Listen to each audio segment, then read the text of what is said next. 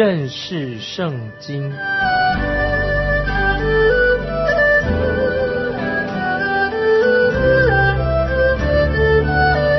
认识上帝的话，把上帝的话带到全世界。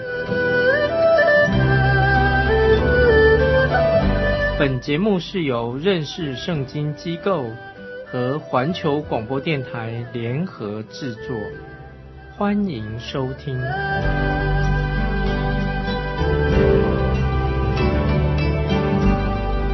亲爱的听众朋友，你好，欢迎你收听认识圣经这个节目，我是麦基牧师。在上一集我们谈到神要毁灭索多玛和俄摩拉。这两个罪恶的城市，因为当时人的罪罪大恶极，现在罗德带着他的妻子和两个女儿逃出了索多玛城。请看创世纪第十九章的二十三到二十五节，罗德到了索尔，日头已经出来。当时耶和华将硫磺与火从天上耶和华那里。降雨索多玛和俄摩拉，把那些城和平原，并城里所有的居民，连地上生长的都毁灭了。神第一次的审判和毁灭这个大地，是用洪水；这一次，神是用火来审判。当罗德一家四口逃离索多玛的时候，审判立刻就来到。城里的人大概还不知道怎么一回事，就已经被审判毁灭了。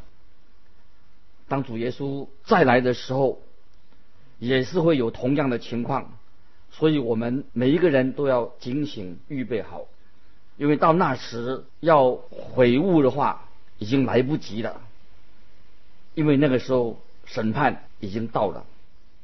接着看第二十六节。罗德的妻子在后边回头一看，就变成了一根岩柱。为什么罗德的妻子要回头一看呢？我认为有两个原因。第一个原因，因为他不想离开索多玛，他太爱世界的，爱这个索多玛，在那里他也许也许有很多心爱的东西，他舍不得离开，舍不得放下。虽然他的脚正往城外跑，但是他心还是留在索多玛里面。这里我要问你们一个问题，问你一个问题：如果主再来的时候，你愿意放下地上的这一切东西吗？你会不会觉得舍不得？我也用这个问题来问我自己。坦白说，当主再来之前，因为我有朋友、家人，还有很多的服饰。我也希望再跟他们相处一下，但是当主召我要离开这个世界的时候，在这个世界上没有任何一样东西我舍不得，我都愿意放弃。你对主再来的那一天，你做怎么样的预备呢？罗德的妻子回头一看，这是第一个原因，是罗德的妻子她所做的。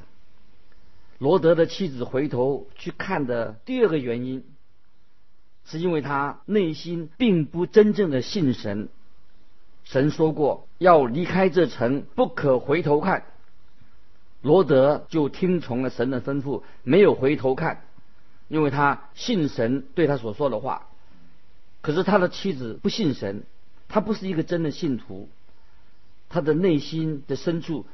并没有想按神的话离开那座城，结果他就变成一根岩柱。我自己真不欢喜读到有关于第三十一节的经文，这里所记载是有关于罗德他的两个女儿，他跟两个女儿的丑是丑闻，那件事情是非常污秽的。当罗德要迁到索多玛城的时候，他就是因为没有智慧。除了他自己以外，他失去了他的一切。罗德他所遭遇到的，也许是我们许多今天基督徒的写照。他们虽然是信耶稣得救的，但是他们没有好好的省察自己的生命，许多残余的许多的罪，所以他们的得救像罗德的得救一样，好像哥林多前书三章十五节，哥林多前书三章十五节所说的，他们的得救好像是从火里经过一样。我们的主已经对世界上的人已经说得很清楚，如果人不悔改、不醒悟、不醒察自己的罪，那么。主将要来审判他们，这个就是罗德所遭遇的结果。那么这个时候，亚伯拉罕他怎么样来面对这样的事情呢？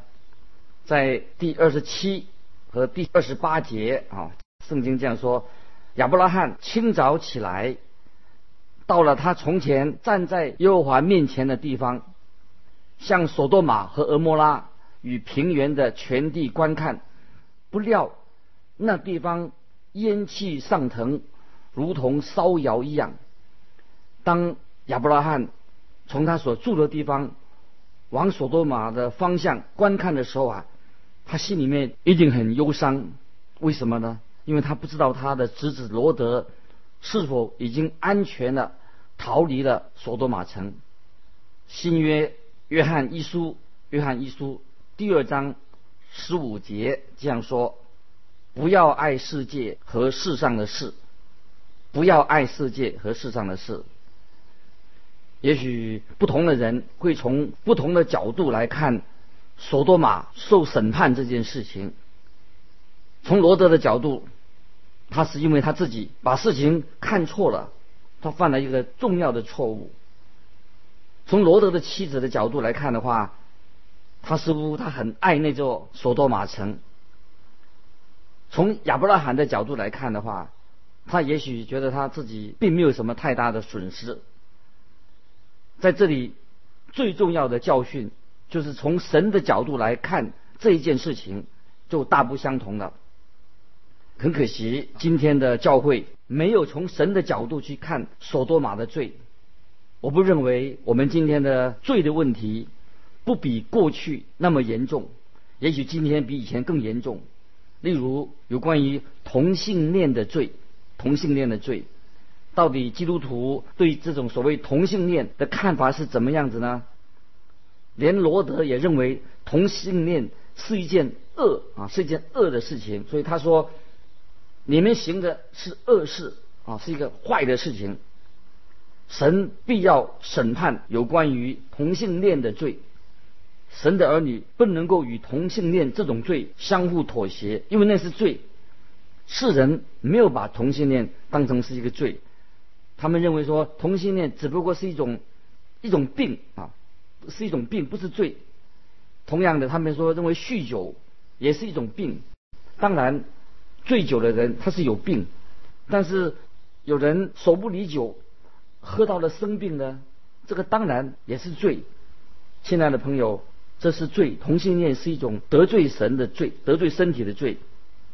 在罗马书新约罗马书第一章二十六、二十七节，就把这件事情说明了出来。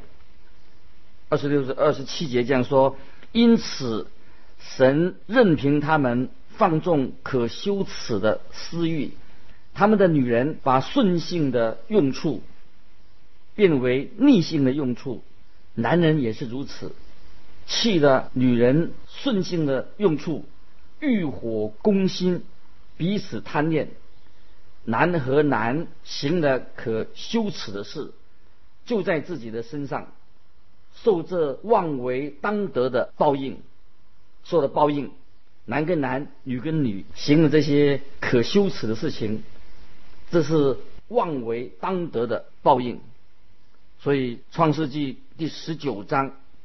神对索多玛的审判，也是对我们现代的人是一个警告。我们要接受这个警告，提醒自己。现在我们啊，来到创世纪第二十章，又记载有关于亚伯拉罕的事情。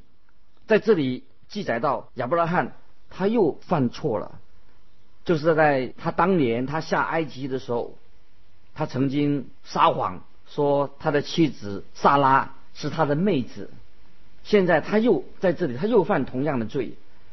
这个就是第二十章创世纪啊所记这件事情，这是一个很重要的理由，就是亚伯拉罕和萨拉。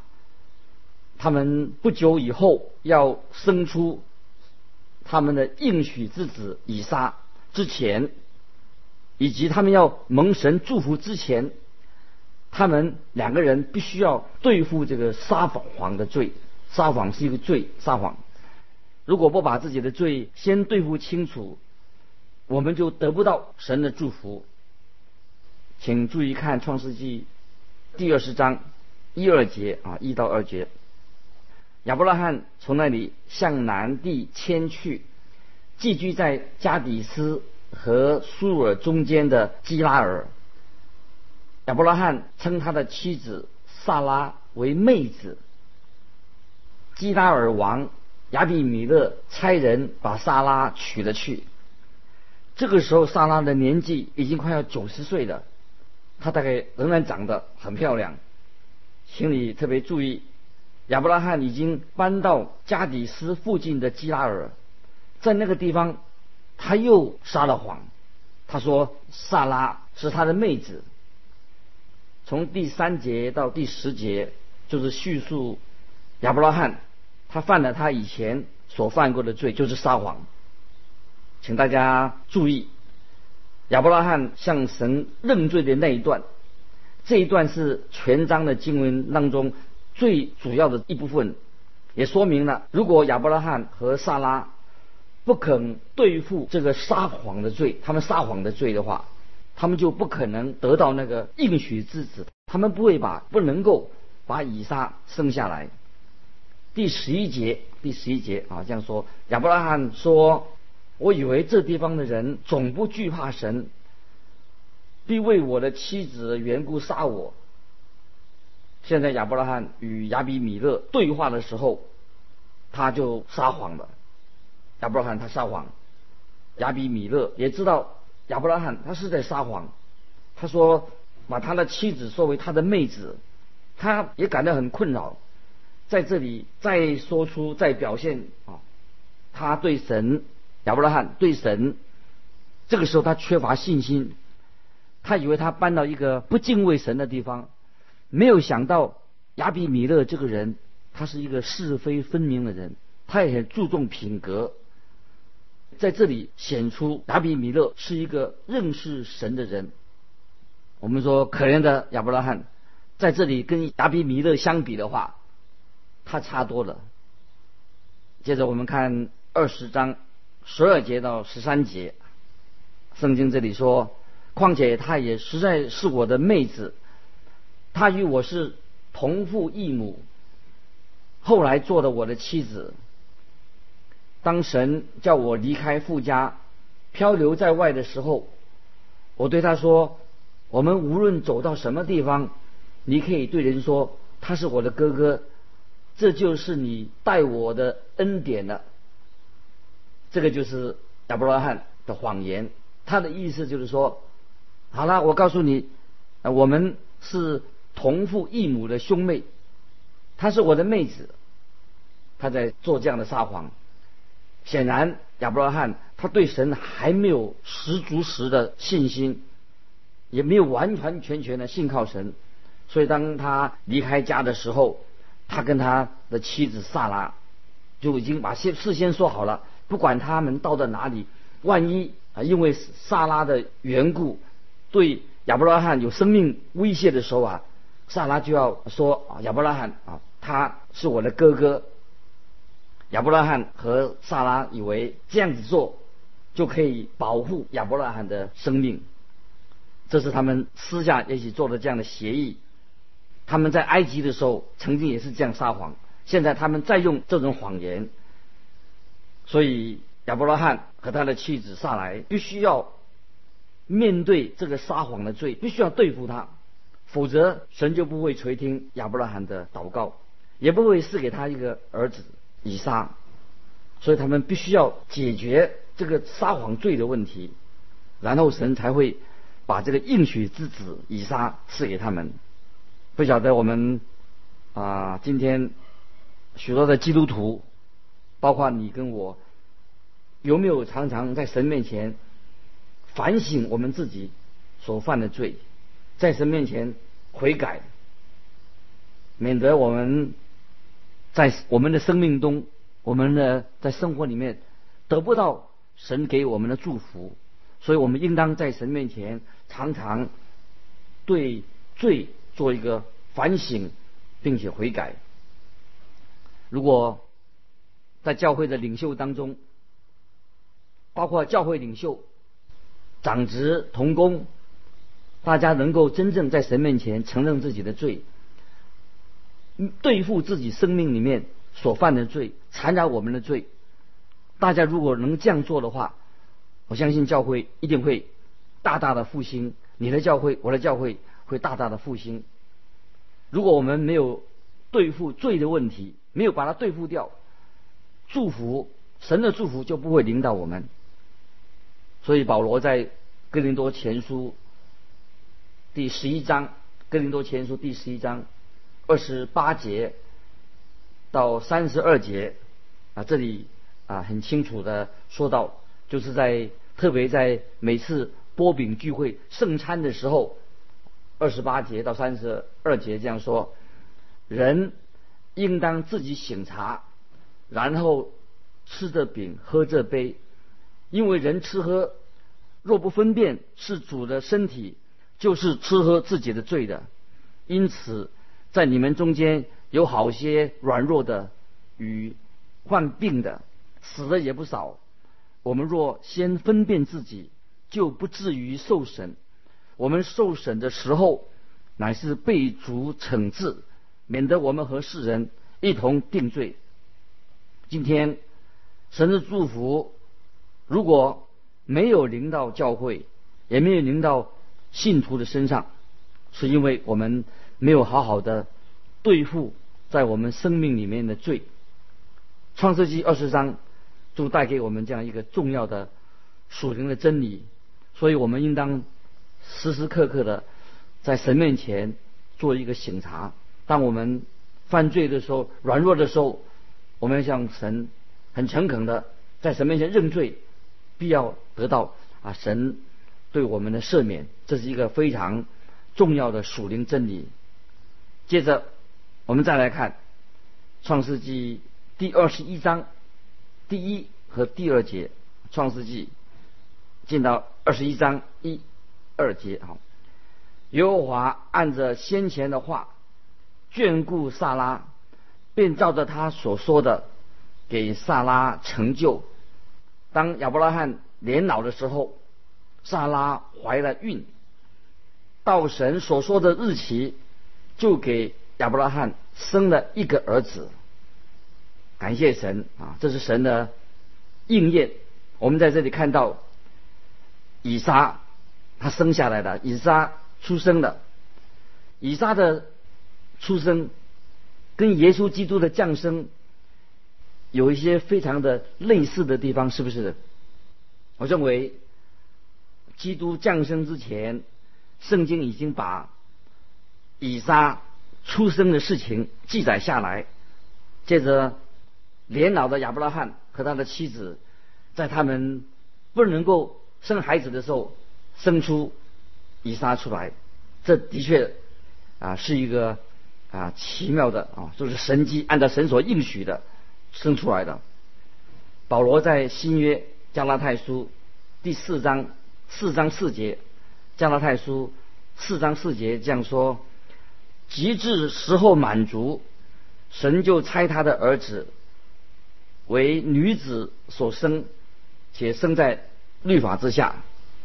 接着我们再看那个创世纪二十一章三到七节。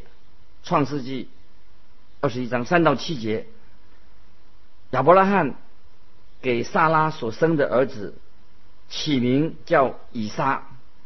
以撒生下来第八日，亚伯拉罕就照着神所吩咐的，给以撒行了割礼。他的儿子以撒出生的时候，亚伯拉罕年一百岁。莎拉说。神使我欢笑，凡听见的必与我一同欢笑。又说，谁能预先对亚伯拉罕说，萨拉要乳养婴孩呢？因为他年老的时候，我给他生了一个儿子。太奇妙了！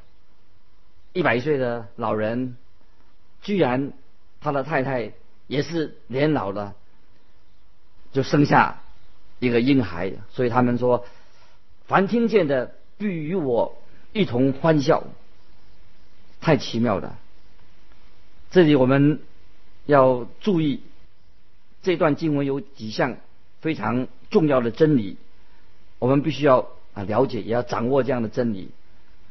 首先，以撒的出生就是一件神迹，本来是不可能的，现在变成一个可能的事情。所以以撒的出生算是一种神迹，它不是。自然顺着自然而生的，不可能会这么老人会生一个孩子，这是一个神迹。保罗在罗马书第四章十九节也谈到，啊亚伯拉罕啊他这样说，他将近百岁的时候，虽然想到自己的身体如同已死，萨拉的生育已经断绝了，他的信心还是不软弱。神从好像从这个死亡当中。给他们带出生命来，一个死亡不可能的事情变成可能，从死亡带出新生命，这种的本身是就是一个奇迹，是一个奇神迹，神所做的。所以我们特别要注意这样的一个事实：神并不是忽然间啊，突然的、很突然的啊，把他的儿子差遣到世界上来。因为耶稣的出生，耶稣的是童女玛玛利亚所生的，也是一个超自然的降生，不是一件突然的事情，好像是从来没有发生过的一件事情一样。神乃是在过去的历史里面，已经曾经发生过这样的事情，不是完全是一个新的事情。在过去，在人类，神为我们人类已经预备了。奇妙的救恩，就是说，原在以撒出生的那个时代，亚伯拉罕那个时代，已经发生过这样的神迹。在这里啊，我们看得到，神必须要对付亚伯拉罕和撒拉所犯的撒谎的罪，他们必须要为这个罪，他们要负责任，要悔改。他们知道，靠着他们自己。他们自己什么都不能做，也不可能会生下在年老的时候生下一个孩子，因为那时候已经说过，亚伯拉罕是一百岁的，萨拉已经九十岁了，不可能生的。所以以撒的出生就是一个神迹，是出自神的作为，不是人所能够成就的。请问我们啊，你自己啊，在神的面前有没有？好好的在反省我们自己，我们这一生，神也在我们生命里面已经有很多的神迹，神带领我们，让我们能够信靠主耶稣基督。我们在我们的基督徒生活当中，有没有在神面前常常啊反省、醒悟我们自己的罪？啊，神是一个怜悯我们的神，在我们软弱的时候，啊，神让我们靠着他。赐给我们新的力量，在神面前认罪悔改。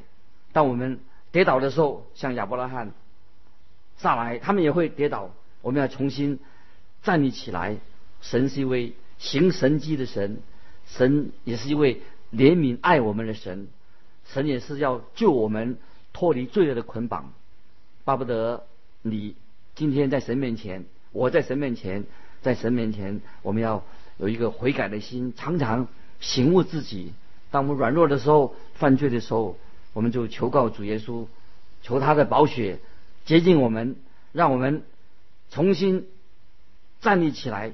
因为主的宝血必定遮盖我们一切的软弱、我们的过犯。感谢神，今天我们这个节目就到这里，要暂告一个结束。因为时间到了，欢迎你来信寄到环球电台认识圣经。麦基牧师收，麦是麦田的麦，基是基督的基。再见，愿神祝福你。